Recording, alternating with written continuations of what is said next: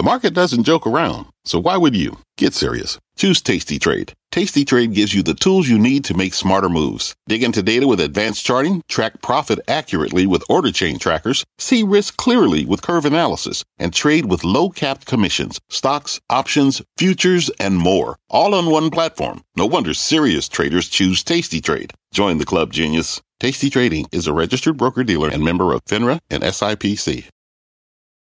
Market moving insight and analysis. Join Jim Cramer, David Faber, and me, Carl Quintanilla, on the opening bell hour of CNBC Squawk on the Street.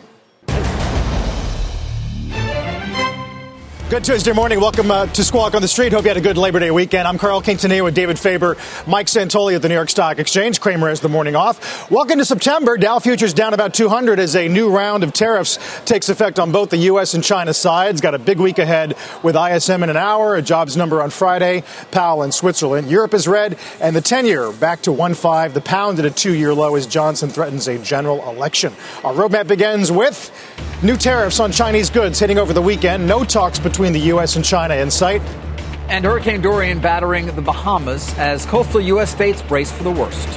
And a longer wait for Boeing's MAX. Could friction between the company and air safety authorities threaten a new delay for that fleet? We're going to begin this morning with the futures, though, slipping after those new tariffs on roughly 110 billion in Chinese imports went into effect on Sunday.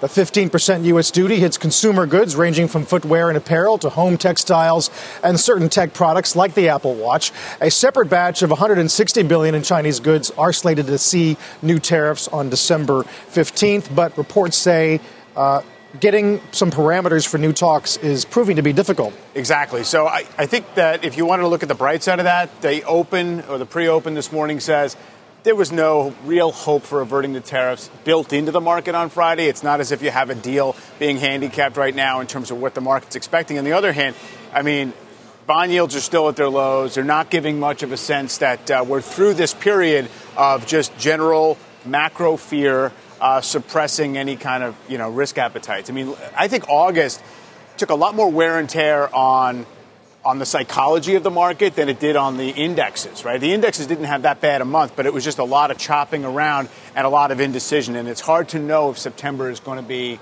that different to start. On the other hand, everyone is now very, very, very up on the idea that September is typically a weak month, and I think people are already kind of defensive. So this is what we're fighting out, I think, morning to morning. Yeah, I didn't want to be the first to mention seasonality, but it is no, historically the worst since about 1950. Worst month for the Dow, worst month for the S&P. It's one of the more unequivocal seasonal patterns. However, more recently, it's not necessarily been uh, as bad. It's like a coin flip as to whether it's up or down. Again, I think that um, the fact that August was already got people back on their heels, and you saw lots of outflows. You see all the sentiment uh, work saying people are very uneasy right now, and that's a net positive, even though it's not enough. You know, you need you need something to turn. You need uh, some sense that the that the macro data is uh, is is turning for the better, and you know we, that's not clear just yet. Yeah, uh, dearth of corporate news as well. Not really much for the market to grab a hold of in terms of any earnings or any other news uh, that we might look for uh, as things sort of pick up again from the holiday season or from the end of summer season. Uh, and so the handful of phone calls I had this morning with asset managers basically were China trade, ugh. You know, here we are, and it's just going to be a slog, and it, it's going to keep going. And, you know, the rally for part of last week, I think, made it a tougher call today because it seemed like for a while, okay, we're at the if we were at the bottom end of this trading range, people come back to work after Labor Day. It seems like people are too negative. It might have looked like a fatter pitch to just try and say, fine, I'm going to bet for some upside here. Now it's a little it's a little equivocal. Interestingly, literally the S&P is where it was a year ago. I mean, September 1st of last year, I think it was 29.13 it closed at. I mean, that's basically where we're going to open today. Good news is slightly lower valuation, much lower bond yields. Maybe that's enough to cushion things. Yeah. Where were we a year ago, Mike, in terms of the multiple? When you 17 forward. Uh-huh. So 17 times forward. However, we now know that in the year since then, earnings fell short of what was expected then. Right. So in reality, you were slightly more expensive than 17. So it all comes down to whether you think the forward earnings right now are plausible or not. And right. I think there's a lot of question about early next year, especially. Well, your point about macro data, certainly we're going to get a steady diet this week. As we said earlier, ISM manufacturing in about an hour. We'll see if it confirms uh, the contraction we saw out of market, yeah. which is not widely followed. Uh, jobs number Friday. And then this speech out of Powell in Switzerland, which will give him a chance post Jackson Hole to set the table for September. I mean, what else could he possibly say? Right, to characterize exactly what they are engaged in right now. Um, obviously, I think they backed away from the kind of mid cycle adjustment language. Um, the market seems to want to see a greater sense of urgency, but doesn't like if they have to go through a lot of bad news to get to a greater sense of urgency by the Fed. Uh, Morgan Stanley this morning says we're past the point where falling rates help equity multiples. Oh, without a doubt. You yeah, think that's true? Well, I think it's it's pretty much there. Um, in terms of justifying higher multiples, I mean, you might mechanically get the bond like stocks moving higher and the growth stocks getting more expensive if bond yields stay around here. But a rush to 1% on the 10 year, I don't think would happen under the circumstances where people would love paying up more for stocks, at least in the short term. Uh, sort of brings to mind uh, Peter Boockvar this morning saying, "Look, the S&P is only a few percentage points from the high, but Russell's down 14, transport's down 12, BKX down 20."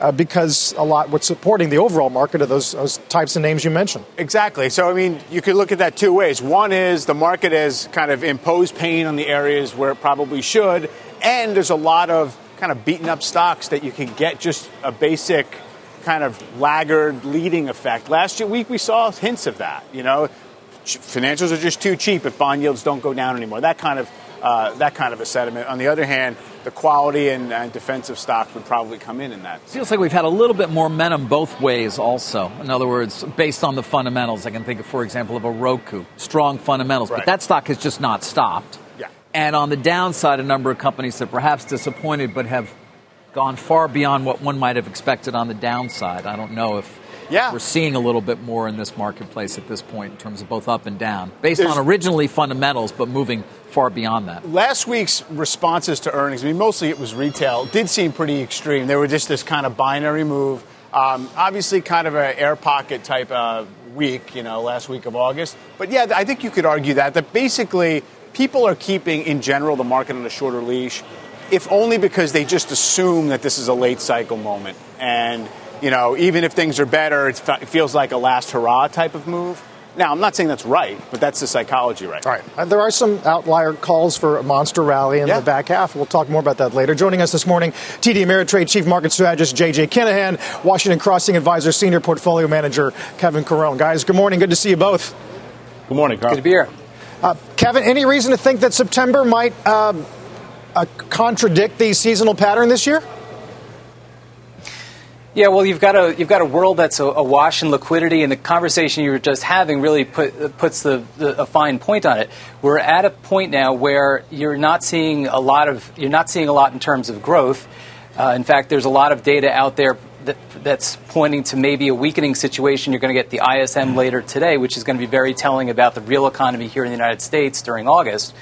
But if growth doesn't break, let's say growth were to ha- hold on here and you have all this liquidity and lower interest rates, there is a case to be made for higher multiples. No one wants to make that case this late in the cycle. Um, but that would be the good, the good case that you have supportive central banks, low interest rates, really nowhere else to go. And unless you get growth cratering over, there is a bullish case to be made for stocks. So, is that the case you're making?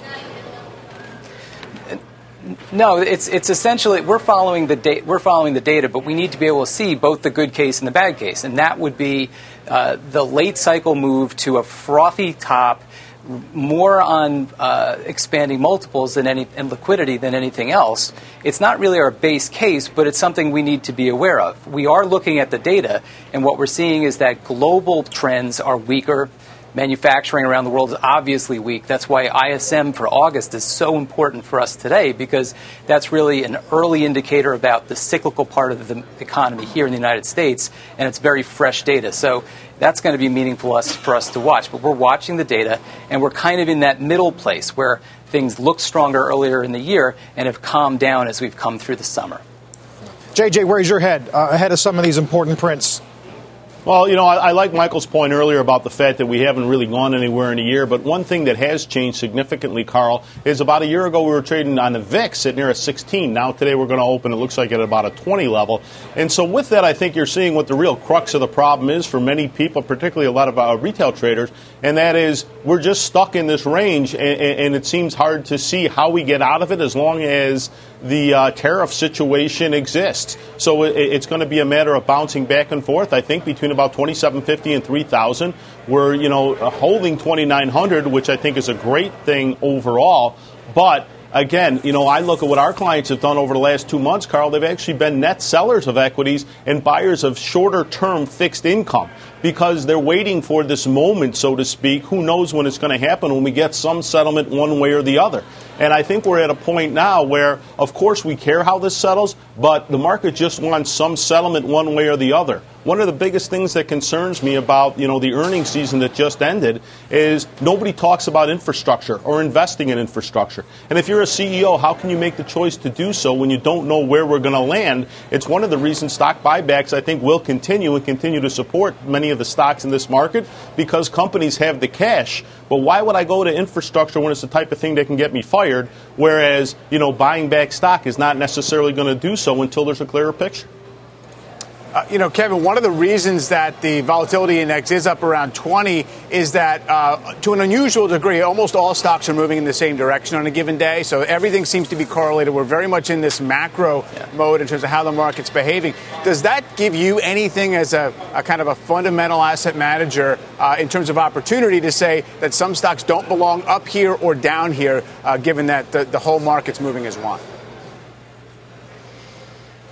Uh, yeah, it, it's we look at a much broader uh, group of things than just the VIX. There is the the month of, of uh, August was was bad for financial markets. There was a lot of nervousness and anxiety uh, that is shown in the VIX. Very hard to trade the VIX, we found, but ultimately, ultimately, what we're what, what we'd be concerned about is if market psychology begins to bleed into business decision making and how investors feel about stocks, and consumer confidence, that's the tipping point. So at Washington Crossing, we've taken our equity allocation down from more significantly overweight earlier this year to just above our neutral uh, level. But the trend has been down in terms of our data and down in terms of our allocation to equities. And we're just looking to see whether or not the, the sentiment in August now spills over into weakness here at home. And we're just not there yet to cut to a bearish case, but it's clearly weaker. All right, guys. Uh, one more reason to pay close attention this week. Kevin, JJ, thanks, guys. We'll see you soon. Thanks, Carl. Thank you. Five states are now under a state of emergency as Hurricane Dorian batters the Bahamas. Contessa Brewer joins us now. She has the latest on the storm. Contessa. David, it's been downgraded to a category three. It has only just started moving again and only at a mile per hour, according to the National Hurricane Center. So wind and rain continue to lash the Bahamas. The prime minister there called the damage catastrophic. Infrastructure, communications, power lines, roads, have been devastated. Freeport is the industrial center. It was slammed. Tourism is, of course, a main driver of the Bahamian economy. And we're still waiting to get some details coming in about the extent of the damage here. But we know analyst Harry Curtis at Nomura Instinet has put the impact of the canceled cruises in the region at five cents per share. That's across cruise lines. In Florida today, we're looking for Universal to open. Disney will open, but will close early. That's across Disney World. Both are closing one of their water parks. SeaWorld, Kennedy Space Center, Legoland closed. Mandatory evacuations are in place in counties in Florida, Georgia, South Carolina. Seaports are closed. In fact, the port of Charleston will close tomorrow. A central rail line through Florida servicing CSX, Amtrak, and Sunrail has been shut down. UPS and Uber have suspended service in some places. And at least 1,400 flights have been canceled now. Airports in Orlando, Palm Beach, Fort Lauderdale closed. Though Fort Lauderdale is considering reopening, they're going to make a decision here in about 45 minutes. And Miami remains open at this point due to the changed course of this storm. Carl? All right, uh, we're going to watch that closely. Obviously, uh, just a brutal uh, storm yeah. Uh, hovering off the coast of Florida right now. Contessa, thanks. We do want to bring your attention to a tweet by the president uh, about China. We're doing very well in our negotiations with negotiations with China. While I'm sure they would love to be dealing with a new administration so they could continue their practice of rip off USA, 600 billion a year, 16 months plus is a long time to be hemorrhaging jobs and companies on a long shot and then think what happens to China when I win.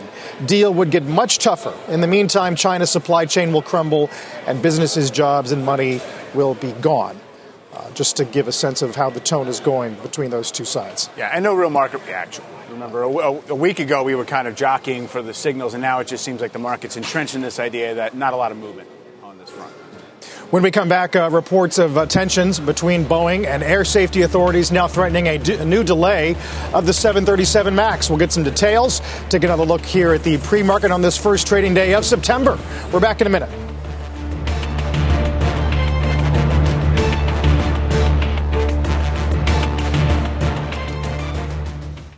Let's get straight to the point. You want to grow your portfolio to fight rising costs of inflation or pay off your debt or anything standing in the way of you and financial freedom, right? Yahoo Finance, our sponsor today, can help. For more than 25 years, Yahoo Finance has been helping great investors like you. Whether you're a seasoned investor or just looking for tips, Yahoo Finance makes it super easy by putting all the tools and data you need in one spot. Yahoo Finance takes a holistic look at the financial news cycle, including breaking news, original editorial perspectives, analyst ratings, independent research, customizable charts, and more. You can securely link your brokerage accounts for a unified view of your wealth, including 401k and other investments. That's how Yahoo Finance gives you insights and helps you take a look at your wealth in its entirety. That big picture perspective is what great investors need. For comprehensive financial news and analysis, visit the brand behind every great investor, yahoofinance.com, the number one financial destination, yahoofinance.com. That's yahoofinance.com. Welcome back to Squawk on the Street. Boeing is facing some new delays in returning its 737 MAX to service. That's according to a report in the Journal today. International regulators are reportedly upset over what they perceive as a lack of information from Boeing on its proposed software fixes for the grounded jet.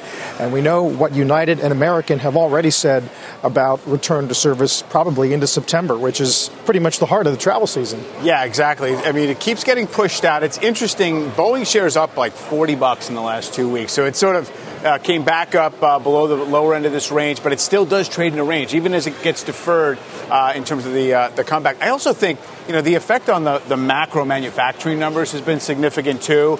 You look at GDP; uh, if they slow down production, it actually it, it moves the needle, even though it doesn't say much about anything beyond Boeing. So I do think it kind of fits into the general overhang macro slowdown story, even if it's you know not something that uh, has many legs beyond. Yeah, that. if you were going to have a grounding of any kind of airliner uh, from an economic standpoint, this would probably not be the time. I've right. heard anything from a quarter point of GDP to, I think Secretary Ross says maybe four tenths. Right. Something, it's significant, right? It is, but then it also gives you a little bit of an asterisk, right? If you want to evaluate how the underlying economy is doing, and it sort of feeds into the consumer versus industrial split that we've been looking at for weeks now. Right. Would not expect it would be outperforming the S&P over the last year. To your yeah. point earlier about the S&P being built flat, up such a huge cushion. Against it did. It did. It's and crazy. Boeing being up a little over six percent, I guess. Yeah. No, it's it's amazing. It really has not buckled you know, the overall stock. Uh, people believe in the longer term story, right or wrong. Right. Even despite concerns among some that the Chinese could employ some kind of nuclear option where they blow up all kinds of orders, cancel sure. their years and years of commercial deliveries in the years to come. People get a lot of comfort about the global du- duopoly. Where are you really going to go if you need to long term kind of feed the demand for air miles? Right. In the meantime, the New York Stock Exchange and the NASDAQ are both holding a moment of silence for the victims of the Midland and Odessa, Texas shootings. If you haven't heard yet, a gunman killed seven, uh, shooting randomly from a vehicle for over 10 miles. It is the second mass shooting in Texas in the last month, 283rd of the year.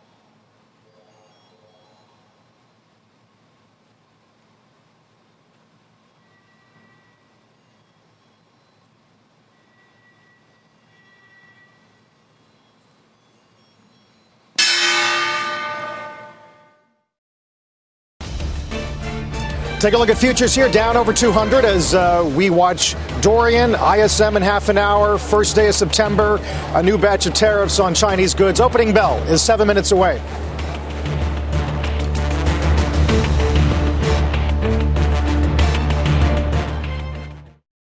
For more than a decade, Comcast has been committed to bridging the digital divide and connecting millions to affordable high speed internet. But the barriers to get connected go well beyond affordability. Through Project Up, Comcast is committing $1 billion to reach millions with digital skills training, resources, and opportunities needed to succeed in a digital world. Project Up, building a future of unlimited possibilities. Learn more at comcast.com slash project up. You seek the key, but first, you must learn the ways of precision, craft, and performance with Acura's all-electric ZDX. With a premium Bang & Olufsen sound system up to a 313-mile range and a Type S variant with an estimated 500 horsepower, the ZDX is their most powerful SUV yet. Unlock the energy when you visit Acura.com to order yours today. You're watching CNBC Squawk on the Street, live from the financial capital of the world. The opening bell in three and a half minutes uh, as Tuesday kicks off the month of September uh, for the investing public. Uh, we're watching a bunch of different things, not just futures, but gold's up 16 bucks as uh, the FT puts yes. it on page one. The holdings in gold ETFs uh, pumping $5 billion in, I think, six year high in terms of holdings. Yeah, it's been, uh, I mean, clearly a huge bull move in the last, you know, six weeks or so. You look at an eight year basis, it's still down, so people feel as if there's a lot of pent up demand. I mean, I think it's, it's part of the same macro story we've been talking about. 0% yields around the world makes uh, the opportunity cost of holding gold lower. But also, the U.S. dollar is, is making new highs. So it's not a weak dollar play at all right now. As a matter of fact, the U.S. dollar index above 99. A lot of that was yesterday's moves while the U.S. stock market was closed. It's pretty much at a close to a three year high. Uh, right after the election, the U.S. dollar index hit 100. So it's all, uh, I think, part of this same kind of hunkering down trade that's going on around the world. Speaking of other commodities worth mentioning, crude also down about 3.5% this morning so far uh, trading right above 53 bucks, uh, as you see WTI, and we'll show it to you in just a minute there, uh, guys. Another reflection, obviously, of concerns perhaps about the global economy overall. And then we love to monitor the German Bund 10 year, uh, minus 72 yeah. basis yeah. points. Uh, as we're going to start asking more serious questions this month and next about whether or not there's any um, anxiety about further stimulus out of the ECB, right? right. Whether or not this rubber band is stretched as far as it yeah, can go. Two-sided, two-sided anxiety about yeah, that, yeah. right? One is, will they give us more? And two is, would it do any good? Or would it make any difference? I think, I think a, a German recession of some description is probably now the premise. A lot of people assuming, at least on a technical basis, and that's reflecting that. I mean, in that context, the U.S. 10-year basically holding around 1.5, 1.5. Um, the U.S. two-year to 10-year curve is also kind of hovering in this zone right now of virtually flat. Um, you know, it's not the worst thing. It's not following the German yield down tick for tick, but it's you know that's about the best you can say at the moment. Uh, as for the new round of tariffs uh, on Chinese goods, as we said, 15% on the 110 billion, obviously much more consumer focused this time. What was what's been Cramer's latest take on this round and whether or not it could impact consumption, if at all? Uh, Jim has been, has been somewhat standoffish, I think, would be the way to. I'm not sure he'd want me to paraphrase, yeah, yeah. but um, and not necessarily believing that we're going to have any resolution anytime soon. Um, and so it's sort of been advising kind of pulling back a bit, I think is fair to say. At least uh, the last time we spoke, which was early last week, he was away towards the end of the week. You know, you've made this point, Mike. I think it's an important one. The numbers themselves are coming down. We keep working with 300 billion, but it's not going to necessarily be 300 in terms of goods that are affected. Ter- yes. Exactly. Right. So whether that's good or bad, right? I mean, whether that means there's less actual tariff revenue and just basically both countries are disengaging uh, to some degree and lowering the stakes for trying to get a deal down the road. It's unclear. Let's get the opening bell here in the S&P 500 at the CNBC Real-Time Exchange. At the big board, it's CNH Industrial, maker of trucks and tractors. At the NASDAQ, it's Patterson UTI Energy, a provider of oil field services and products. And to David's point about crude, back below, uh, well, closer to 53 than 54 now, as a proxy for global growth.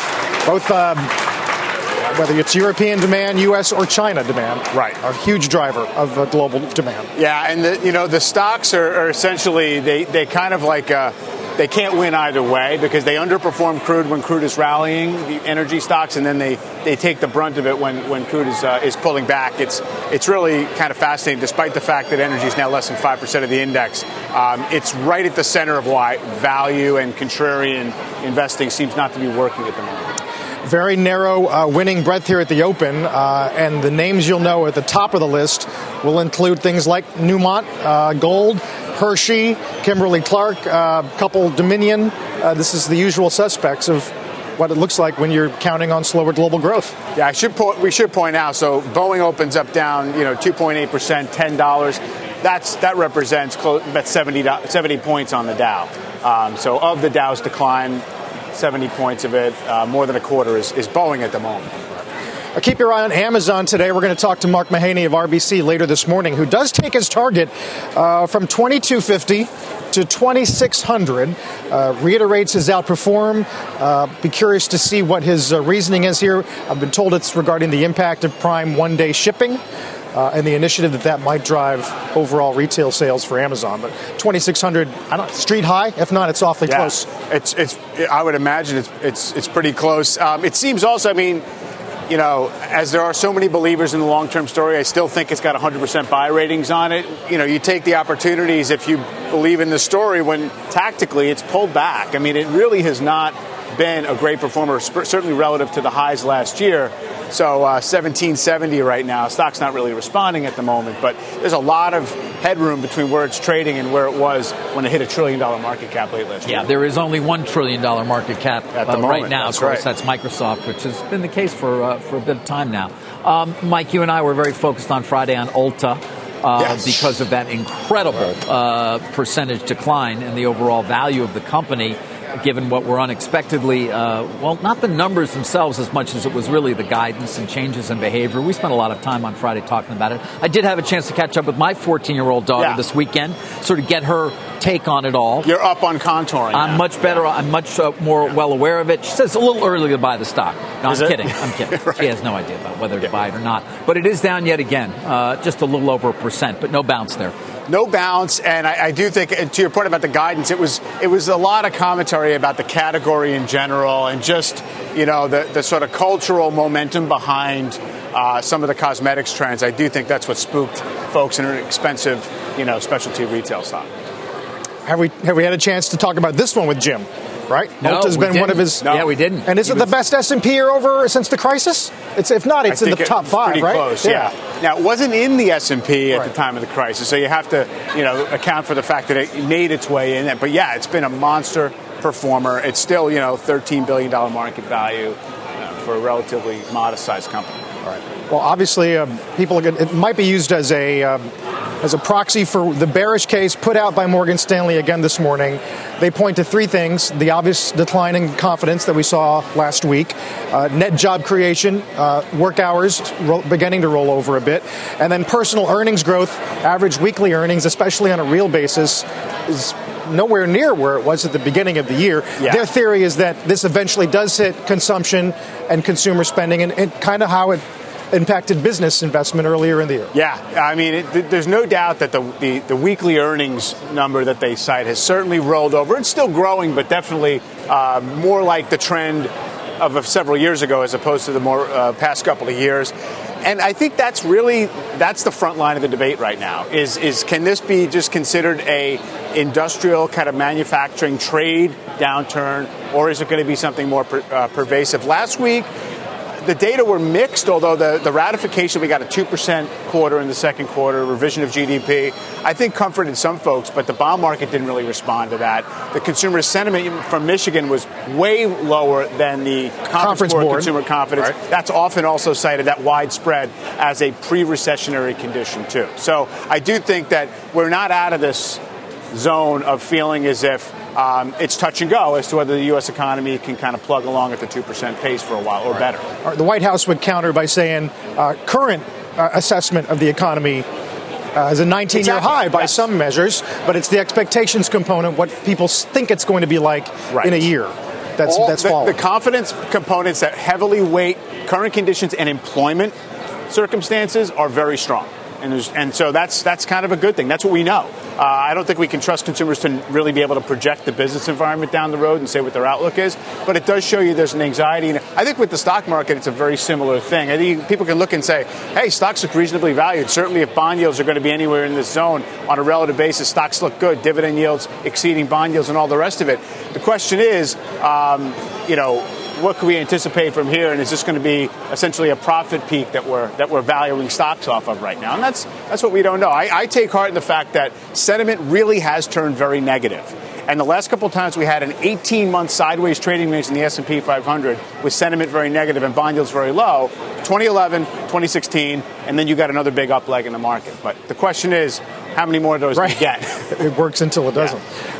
Uh, quiet morning when it comes to uh, M&A, guys. Certainly, uh, you know, sometimes there's an expectation, perhaps after a long weekend and the beginning of uh, the fall, if we want to call it that. Even though I know we have a few more weeks technically till that begins, we start to see some announcements. Let's not forget, though, we're only a week away from what was at least news of, conceivably, what would be the largest transaction we've seen all year.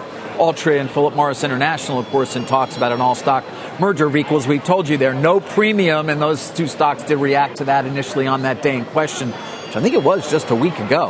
Um, one other deal that uh, certainly I followed for so long before it occurred, but since then many investors are probably sorry they ever followed it all, is CBS and Viacom. Don't know if people have paid attention, but in the last few weeks since the deal was actually announced, let's talk to nothing but go down. Uh, you can take a look, of course, Viacom and CBS. They both trade more or less in line with each other, and they're both down about 1.6, 1.7 percent right now. Uh, and if you take a look at the last few weeks, you'll see uh, not the reception, perhaps, that had been hoped for, though the two companies obviously continue uh, and will continue to extol the virtues of their potential union. Uh, we're going to hear more about it, I would expect. We got uh, Goldman Sachs's uh, media telecom conference next week.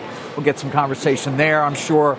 Todd Juenger, a fairly um, negative analyst overall at, uh, I shouldn't say that.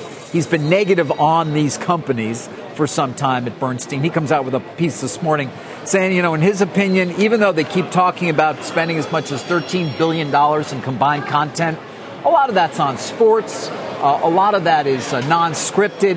And he would go on to sort of say that stuff doesn't necessarily work when you're looking to compete against Disney Plus and Netflix and Hulu in terms of the direct to consumer world. And that's where a lot of investors are focused. Is this going to give this combined company the wherewithal to really compete in that world? Juenger makes the point listen, The Daily Show, take that for an example. Yeah, it's great. Uh, except it's a daily news program. It is comedy related, obviously.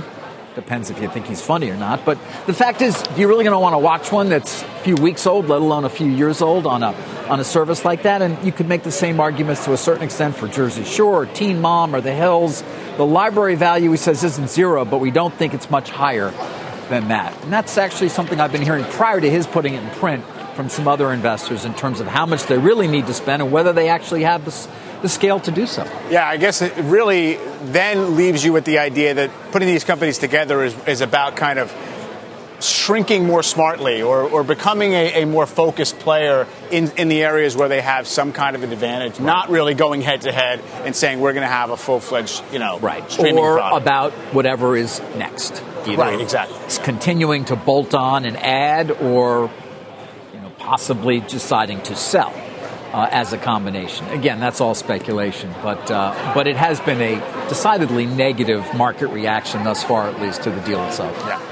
Uh, we're uh, obliged to bring you the latest tweet from the president. Uh, for all of the geniuses out there, many who have been in other administrations and taken to the cleaners by China, that want me to get together with the EU and others to go after China trade practices. Remember, the EU and all treat us very unfairly on trade also will change. Uh, this might stem from some comments earlier this morning that uh, this would have been a better practice taking on China had you had help. It would have prevented uh, suppliers or China from massaging supply chains that still act to their advantage. Right. If you had others on your side. And, and presumably that's going to be one of the, the modes of, uh, of attack by whatever Democratic opponent comes out there. Not so much we should have been, you know, easier on China, but there was a smarter way to prosecute this trade contest. Including TPP, which, of course, uh, the administration pulled out of very quickly. Now, by the way, it was unclear whether it was ever going to get congressional approval. Right. But a lot of people who've come on our air over the last year or so always point to that as having been a fairly effective tool, in their opinion, in terms of isolating China and creating a real fair trade zone, free trade zone as well with many of the other Asian nations. Yeah. Really quick, uh, Reuters has a couple headlines about the ECB citing sources. They have room for about a year of QE uh, le- using flexibility under existing rules, uh, and that they are leaning toward a rate cut, uh, reinforcing guidance in September 12th stimulus package. So uh, who knows if that's why we're off the initial lows, but computers are seeing those headlines as we speak. Let's get to Dominic Chu, see what else is moving. Hey, Dom. All right, so Carl, good morning. As we talk about the idea that setups are starting to happen as Wall Street gets back into full swing coming off vacations, we do see that we have a S&P 500 that's currently hovering just around uh, 2909 or thereabouts. So still making a move towards that 3,000 level and then holding kind of steady right at 2908 as you can see here. So as we watch what's happening with markets, a down day across the board. But what's interesting about the setups right now, take a look at some of the ways that the cap structure has worked out with regard to small, medium, large cap stocks. If you look at the S&P 500, Russell, and the mid cap 400, that's the way it is. The Russell 2000 is still up about 10% right now on a year to date basis. 12% for mid caps, and then 16% for large caps. So that gap between small and large continues to get a little bit bigger right now. That's something traders are watching. Also, the development between growth and value. So far this year, there has been a market outperformance in certain parts of the market, specifically with regard to growth stocks over value stocks. One thing that you can see here is the Russell 1000 ETF, the one that tracks it, the IWB, is up about 16%. Meanwhile, the value side of things is up about 11% and almost double that in terms of the growth side of things. So growth continues to be the driver of that environment for stocks overall. We'll see if that trend continues. You can see that kind of gap getting bigger there. Also, with regard to the sector performance over the course of the near to medium term, if you take a look at the real outperformance and underperformance in the summer months since about the end of May, a massive move for technology, up about 12%. Meanwhile, financials and energy, the two worst performers. So you can see that technology, communication services trade still really driving a lot of the action here. That'll be one thing to figure out as the volatile summer kind of comes to a close heading to the year end. And then just to kind of put a bit of a macro spin on it, remember, so far this year, stocks, bonds, and gold have generally performed all within the same relative area. But over the course of the past three months, that's where the real outperformance has come out. Stocks in the S&P 500 are only up about 6% over that 3-month span. Meanwhile, long-term treasury ETFs are double that performance and triple that coming from gold itself. So as traders get back toward the second half of the year and going into the last maybe holiday sh- season part of trading, that setup is going to be something that's going to be real key. Does it break down? Does it return to historical norms? Or do gold and haven assets like bonds continue to outperform stocks? All some of the big themes that traders will be dealing with, Carl, as things get back into the last four months of the trading year. Certainly something we'll be watching today, guys. Back over to you. All right, Dom. Thank you, Dom Chu. Back at uh, actually right here, right here, right over here, my shoulder. All right, let's get over to Bertha Coombs. She's at the Nasdaq. Has more for what's moving on that market this morning. Bertha. Yeah, I'm up a few blocks from you. Uh, the Nasdaq in the red, along with everything else today. Small caps also lower. Interesting. Dom was talking about the the Russell 2000. The Russell 2000 will lap its 52-week high tomorrow, and it is down 14 percent from one year ago. A little better on the Nasdaq Composite overall, uh, not in correction territory. Apple, one of the big drags that we have seen over the last month, as there have been concerns about growth about about a slowdown in consumer spending and also, of course, the tariffs. The Apple Watch uh, is among the items that will be taxed with those new tariffs of uh, 15% that are now in effect. The FANG names, uh, we're seeing a mixed result right now. Uh, Amazon a little bit higher, notwithstanding the fact that folks are worried about what all those tariffs are going to mean for consumer goods. Uh, the only one of the FANG names that is not in correction is Alphabet. It's down about 8.5% from its 52 week high. Uh, chips continue to be in focus as well. They have come under pressure whenever we've seen these tariffs concerns down about 1% this month after uh, falling about 2.5% in August, just shy of that, uh, off about 8.5% from its 52 week high. But bucking the trend this morning is Tesla. The U.S. and uh, China may not have a meeting, but it appears he did have a meeting in Beijing and came away with a tax break uh, for Tesla owners, notwithstanding uh, the fact that Tesla continues to hit new lows. Back over to you guys. All right, Bertha, thank you very much. We'll see you in a little while. Let's get to the bond pits as well. Check in with Rick Santelli of the CME Group in Chicago. Good morning, Rick. Good morning, Carl. Treasury rates continue to kind of surf right above cycle lows. Look at an August 1st of 10 year note yields. Last week, we had a 147 close in 10s. That takes you back a little over three years, basically August of 2016. Here we are at 149. Now, if we look at a three day chart of the two year in Europe, known as the schatz, you can see it dipped into the mid 90s. Now it's only in the light minus 90s, but it really underscores most likely you're going to see triple digits in the front of the euro curve after the September 12th meeting, or at least that seems to be the whisper on the street that there's going to be a rumble of stimulism in front of, of course, a change of power from Mario Draghi back into the head of the IMF, Christine Lagarde. With respect to the currency market, look at the pound versus the dollar. This is a 20 year chart you won't find the dollar stronger anywhere, the pound weaker, because it goes actually all the way back to February of 85 since we were last at these levels. Of course, Brexit politics figuring in largely and Boris Johnson's strategy to try to have a no deal Brexit to get a better deal Brexit. And finally, the other big currency, the euro versus the dollar, lowest level since May of 17, which, by the way, is the last time the dollar index was at current levels. Carl, back to you. All right, Rick, we'll see in a little bit. When we come back, uh, the latest round of tariffs taking effect, how it's impacting staples like food. Former McDonald's chief Ed Rensi is going to be with us, and then later the CEO of Ethan Allen on how tariffs and the trade war are impacting his bottom line. Dow down 249. A lot of that is Goldman and Boeing. And by the way, Markit uh, PMI 50.3, a 10 year low with ISM on the way.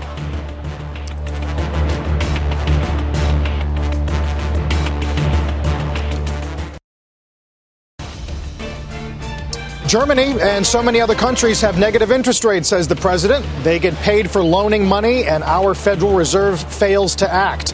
Remember, these are also our weak currency competitors.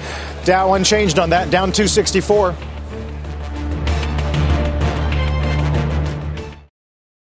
A new wave of tariffs on Chinese goods taking effect on Sunday, covering many consumer goods like apparel, footwear, and food. After hitting all time highs Friday, shares of Chipotle, Tyson, Campbell, PepsiCo, all moving lower. Joining us now to discuss the tariff impact on this sector, former McDonald's USA CEO and Fat Brands Chairman Ed Rensi. Uh, Ed, good morning. Good morning. Nice to see you. You too. The uh, this round of tariffs really the first one that has the the chance of affecting everyday consumer spending, coming at a time when consumer sentiment is looking a little bit wobbly off of high levels. How does this all fit into the, the set of issues that uh, that the restaurant and food industry facing right now? Well, there's a couple things. Uh, the commodity prices are 30%, uh, 35% of the cost of uh, sales in a typical restaurant, and some as high as 50%. And anytime commodities go up, obviously your P&L goes down, and it's inflationary, so you've got to figure out how to become more efficient or raise prices, one or the other. But there's an abundance of grains in the United States, an abundance of protein right now. Uh, I think that uh, it can be absorbed in the in the short to medium term. Long term, it could get problematic, uh, but I think in the short term, it's okay. Plus, the economy uh, for the average guy in the street uh, feels a lot better with the energy prices down, gasoline's a lot cheaper, uh, the tax uh, benefit they got from Trump's tax plan. So there's a little more disposable income, and I'm looking at restaurants that I deal with uh, across the board are up anywhere from 2 to 7 percent and growing very nicely. Transaction counts are good uh, in the absence of price increases, frankly. So I think pretty optimistic about the restaurant industry. Some of the other industries um, I don't have that much knowledge of, but right now the restaurant industry looks good. Yeah, we're looking at some of these uh, some of these charts of the quick service and fast casual restaurants. They obviously have been very strong. It's a pretty clear uh, read, I guess, on uh, consumers' working and ability uh, to spend. So, what what are the challenges then? I mean, right now you have a very tight labor market uh, and a lot of talk out there uh, in the coming campaign about uh, about even you know raising minimum wages and things like that? Well, clearly, uh, labor costs are going up, not so much because of minimum wage. Uh, it's because we've got such full employment. It's hard to find employees at any cost, and I see uh, job offers out there for restaurant managers north of $100,000 a year if they've got good experience and a good history. And hourly workers are getting 15, 16, 17 dollars an hour in big metro areas, and in the smaller communities, they're 12, 13 dollars an hour if you can get uh, applicants. And I know that for probably every 10 applicants, or every 10 jobs need filled, you only get one or two applicants, and a lot of them aren't qualified to work. So labor is going to be a problem going forward if this economy stays uh, as robust as it is. Hey, Ed, really quick, uh, this Popeye sandwich, I got to ask you, it is, is it a lesson about how menu drives traffic, or is it a logistics issue about how you run out of something like that?